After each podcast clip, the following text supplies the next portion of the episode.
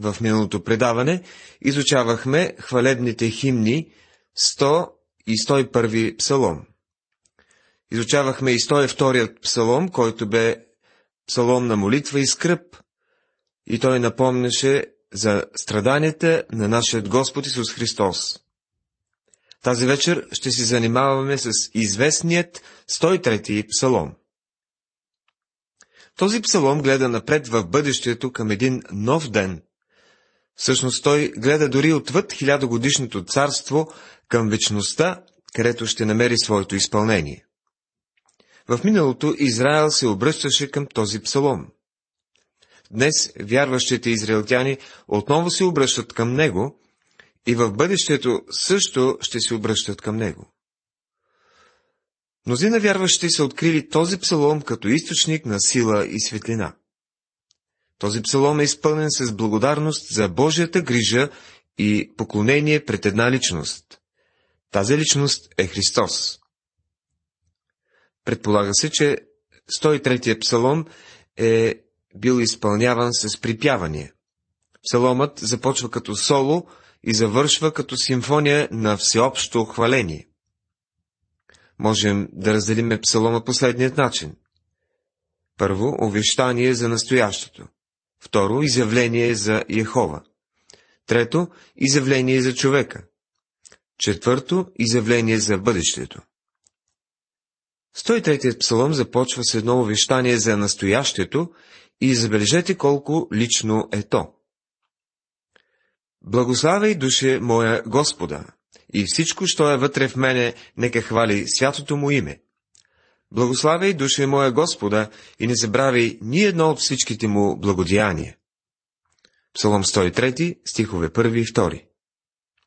Два пъти ни се казва да благославяме Господа, два пъти в първите два стиха. Това е псалом, който поглежда към нашето ежедневие и разкрива нещо на сърцата ни. Една друга версия на Библията ни предлага следният превод. Благославяй Господа, душе моя, и всичко, що е дълбоко в мен, нека благославя Неговото свято име.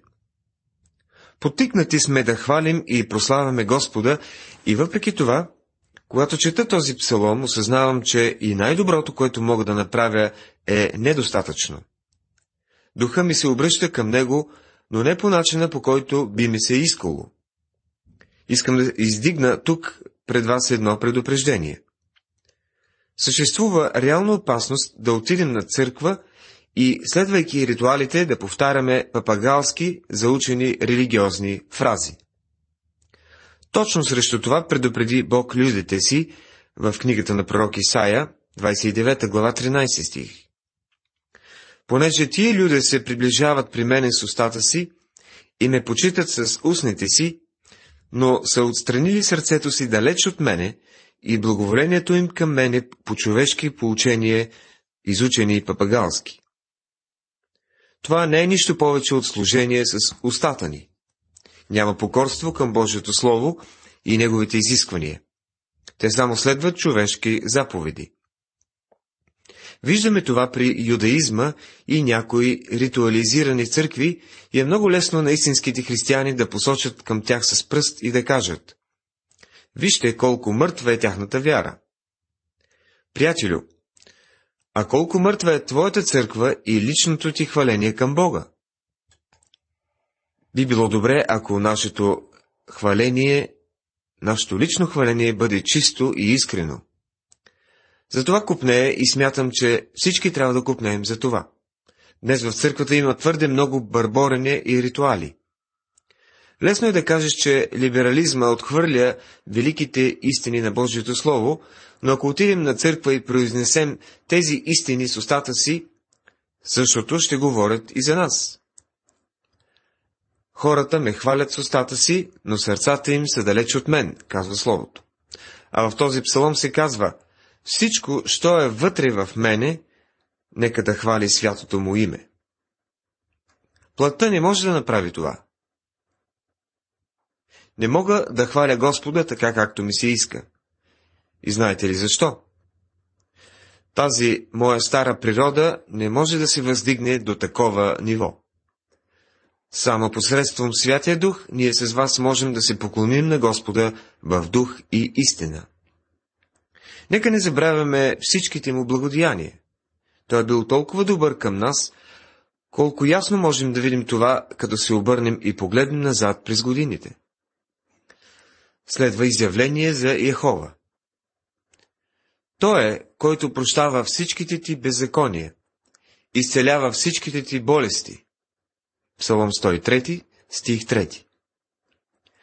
Смятам, че този стих се отнася както за физически, така и за духовни болести. Бог дава ясно да се разбере какво ще направи, направи по време на милениума. В книгата на пророк Исаия, 33 глава, 24 стих се казва И жителят няма да рече болен съм. На людите, които живеят в него, ще се прости беззаконието им. Большинството от известните изцерители с вяра не наблягат, за съжаление, на спасението. Напротив, поставят го на последно място в службите си като последен вагон в композиция. А не може да има изцеление без прощение на греховете. Болестите са резултат от греха и преди да стане изцелението, трябва първо да бъде уреден въпроса с греховете. Христос умря заради нашите грехове. Той беше възкресен за нашето оправдание. Докато не се оправдаем с вяра, не можем да бъдем простени. В първото послание на Петър, 2 глава, 24 стих, четем който сам понесе в тялото си нашите грехове на дървото, тъй, щото като сме умрели за греха, да живеем в правдата. И с чиято рана вие оздравяхте. Изцелени от какво? Изцелени от греховете ни. Това е важното. Който изкупва отрова живота ти, венчавате с милосърдие и благи милости. Псалом 103, стих 4. Трябва да признаем факта, че мнозина от Божиите най-верни служители са били болни и слаби и не са получили своето изцеление в този живот. Апостол Павел беше един от тях. Той имаше трън в плътта. Може да е бил някакъв проблем с очите. Ако някой има право да изиска изцеление от Бога, този човек определено може да бъде Павел. Фани Кросби, известната авторка на духовни химни, е била сляпа до деня на смъртта си. Какво да кажем за тези хора? Имате ли смелостта да твърдите, че нещо не е било наред с тях и за това не са били изцелени? Чудесно е да бъдеш изцелен, но не, вси... но не винаги това е Божият план. Трябва да разберем едно нещо. Някои от най-добрите Божии слуги никога не получиха изцеление. Който насища с блага душата ти, тъй, щото младостта ти се подновява като на орел. 103 псалом, стих 5 Това, вероятно, ще се изпълни в, по време на хилядогодишното царство. Всъщност, очакваме едно ново тяло. Господ извършва правда и правосъдие за всичките огнитявани, направи Моисея да познае пътищата му и израелтяните делата му. Псалом 103, стихове 6 и 7. Бог направи Моисей да познае пътищата му, но всичко, което израелтяните видяха, бяха чудесата. Те не разбираха много от неговите дела. Днес има много хора като тях, които откриват някои истини, но не тръгват по Божият път. Желостив и милостив е Господ, дълготърпелив и много милостив. Псалом 103 стих 8 Онова, от което най-много се нуждаем днес е Божията милост. В следващите стихове виждаме изявление за човека. Не ще изобличава винаги, но ще, нито ще държи гняв до века. Не е поступил с нас според греховете ни, нито е въздал нам според беззаконието ни. Стихове 9 и 10. Ако Бог постъпваше прямо нас според греховете ни и престъпленията ни, никой нямаше да се спаси. Защото колкото е високо небето от земята, толкова голяма е милостта му към уния, които му се боят. Псалом 103 стих 11 Наистина, много се нуждаем от Неговата милост. А в стих 12 откриваме какво е направил с нашите престъпления. Колкото отстои изток от запад, толкова е отдалечил от нас престъпленията ни. Псалмопевецът ни казва колкото далече е север от юг. Това е доста голямо разстояние. Но когато започнеш да се движиш от изток към запад, това няма край. Когато започнеш да се движиш на запад, продължаваш да се движиш на запад. Когато се движиш на север, в крайна сметка стигаш до една точка, в която започваш да се движиш на юг. Но когато се движиш на запад, никога не можеш да достигнеш край. Толкова е удалечил Бог нашите грехове от нас. Както баща жали чадата си, така Господ жали уния, които му се боят. Защото Той познава нашия състав, помни, че ние сме пръст. Псалом 103, стихове 13 и 14. Бог е толкова добър към нас, а ние сякаш не го осъзнаваме. Доктор Джордж Гил обикновенно казвал следното. Бог помни, че сме пръст. Ние го забравяме и когато пръста се впечатли от себе си, тя се превръща в кал. Това е картината на човек. Дните на човека са като трева, като полски цвят, така цъфти. Защото както преминава вятърът над него и няма го, и мястото му го не познава вече. Псалом 103, стихове 15 и 16. Ние няма да сме на земята много дълго. Някой каза веднъж, забелязвам, че си започнал да си, да си просярваш косата или косата ти уредя. А аз му отговорих, знаеш ли, и аз забелязвам същото за теб. Какво се опитва да ни каже Бог, когато прошарва косата ни? Той ни казва, няма да си тук още дълго. Когато получиш артрит и ти е трудно да ставаш сутрин, това е предупреждение от Бога. Той ти казва, няма да си тук още дълго. Трябва да вкараш нещата си в правия път. Накрая следва изявление за бъдещето. Но милостта на Господа е от века и до века върху уния, които му се боят, и правдата му върху внуците. Псалом 103, стих 17 Прекрасно е да гледаш към бъдещето и да знаеш, че Бог ще бъде винаги милостив към теб. Благославяйте Господа всички Негови дела. Във всяко място на владението му, благославяй душе моя Господа. Завършва 103-ят псалом. Колко славно ще бъде, когато всички Негови творения ще го хвалят. Това ще бъде хваление на цялата Вселена. Могъщото Алилуе ще помете цялата земя ще залее небето, ще стигне отгоре до долу и цялото творение ще се съедини и всички заедно в хор ще извикат Алилуя. Но междувременно нека не забравяме Благославяй, душе моя Господа. Ще продължим с изучаването на 104-я псалом. Това е хваление към Бога, нашия Творец. Това е псалом, възхваляващ създадената от Бога природа, или както в една друга Библия се казва Хваление към Бога, нашия Творец. И той започва така. Благославяй души, души моя Господа. Господи Боже мой, Ти си твърде велик, с блясък и величие си облечен. Стих първи. Този псалом говори за Бога и за Неговото творение.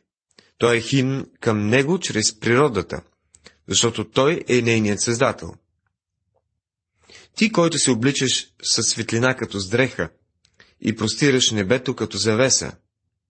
Псалом 104, стих 2 На първия ден от творението Бог каза Да бъде светлина. И стана светлина. Книгата Битие, глава 1, стих 3. Вторият ден от сътворението е описан с тези думи.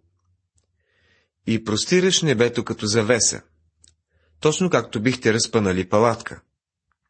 По времето, когато е писан този псалом, пътниците, като тези, които пътуват с камили и кервани, преди смрачаване са спирали да лагеруват на определено място и са разпъвали палатките си. След като Бог разпростря небето, той постави водите над него и облаците, които са неговите колесници. В стих 3 се казва, който устройваш високите си обиталища над водите, правиш облаците своя колесница и вървиш с крилата на вятъра. На втория ден от творението Бог каза да бъде простор посред водите, който да разделя вода от вода. Който си положил земята на основата й, за да не се поклати за вечни времена. Покрил си я с морето като с водите застанаха над планините. Псалом 104, стихове 5 и 6. На третия ден от творението Бог каза да се събере на едно място водата, която е под небето, та да се яви сушата и стана така. Той е поставил водите над земята. Облаците, които се движат по небето, носят доста голямо количество вода. И сега той разделя вода от сушата. От твоето смъмрене те побягнаха. От гласа на гърма ти се спуснаха на бяг, издигнаха се планините, снишаваха се долините, на мястото, което беше определил за тях. 104 псалом, стихови 7 и 8. Така на четвъртия ден от творението Бог не направи слънцето и луната. Той просто каза да има светлина на небесния простор, за да разделят деня от нощта. Нека служат за знаци и за показване времената, дните и годините. Слънцето и луната трябва да отмерват времето тук на земята. Това е написано в 19 стих. Той е определил луната, за да показва времената. Слънцето знае кога да залязва. Древните хора бяха научили, че Слънцето и Луната определят времето за сидба и също и за жътва на земята. В руините на една индианска постройка били открити две дубки, направени в една от стените. Дълго време никой не можел да обясни, защо са направени тези две дубки. В последствие открили, че когато можеш да видиш Луната едновременно и от двете дубки, тогава е време за сидба. Бог ни даде Луната, за да показва сезоните, така ни казва Той. Слънцето и Луната се движат по определен график. Не ми казвайте, че живее в Вселена, в която няма вложен замисъл. Какво създаде Бог на петия ден? На този ден бяха създадени животните. В 25 и 26 стихове на 104 псалом четем Ето голямото и пространно море, гдето има безбройни пълзящи животни, животни малки и големи. Там плуват корабите. Там е и чудовището, което се създал да играе в него. И Бог каза, да произведе водата изобилно множества одушевени влечуги и птици да хвърчат над земята по небесния простор. Книгата Битие, глава 1, стих 20. То се оживи от различни живи създания и всичко това, което обитава в океана. И какво стана с човека? В стих 30 на 104 псалом се казва Изпращаш ли духа си, те се създават и подновяваш лицето на земята. Сега ще бъде създаден и човека. Думът му е вече готов за него. Нека трае до века славата Господне. Нека се радва в делата си Господ. 104 псалом, стих 31 Когато свърша с творението, Бог погледна и видя, че беше добро. Затова в 32 стих се казва, който, когато гледа на земята, тя трепери. Когато се допира до планините, те димят. Ще пее Господу, докато съм жив. Ще славословя Моя Бог, докле съществува. Човекът е създаден на земята, за да хвали Бога. Той беше поставен на земята и има един адрес. Улица Райска градина, номер едно. Да му бъде приятно моето размишление. Аз ще се веселя в Господа. И добавя в 35 стих, Нека се довършат грешните от земята и нечестивите да ги няма вече. Благославяй, душе моя, Господа. Алилуя! Човекът се греши. Какво ще направи Бог? Ще го премахне от земята. Освен ако не се обърнем към Христос, мога да ви уверя в едно нещо. Тази земя няма да бъде вечно мястото, където ще обитавате. Бог ще ви премести на друго място. Той има нов адрес за вас. Уважаеми приятели, в това предаване изучавахме известният 103 псалом, а също така и 104. Хвалението е към Бога, нашият изкупител, изцерител и създател. На Господа принадлежи цялата слава. Бог да ви благослови.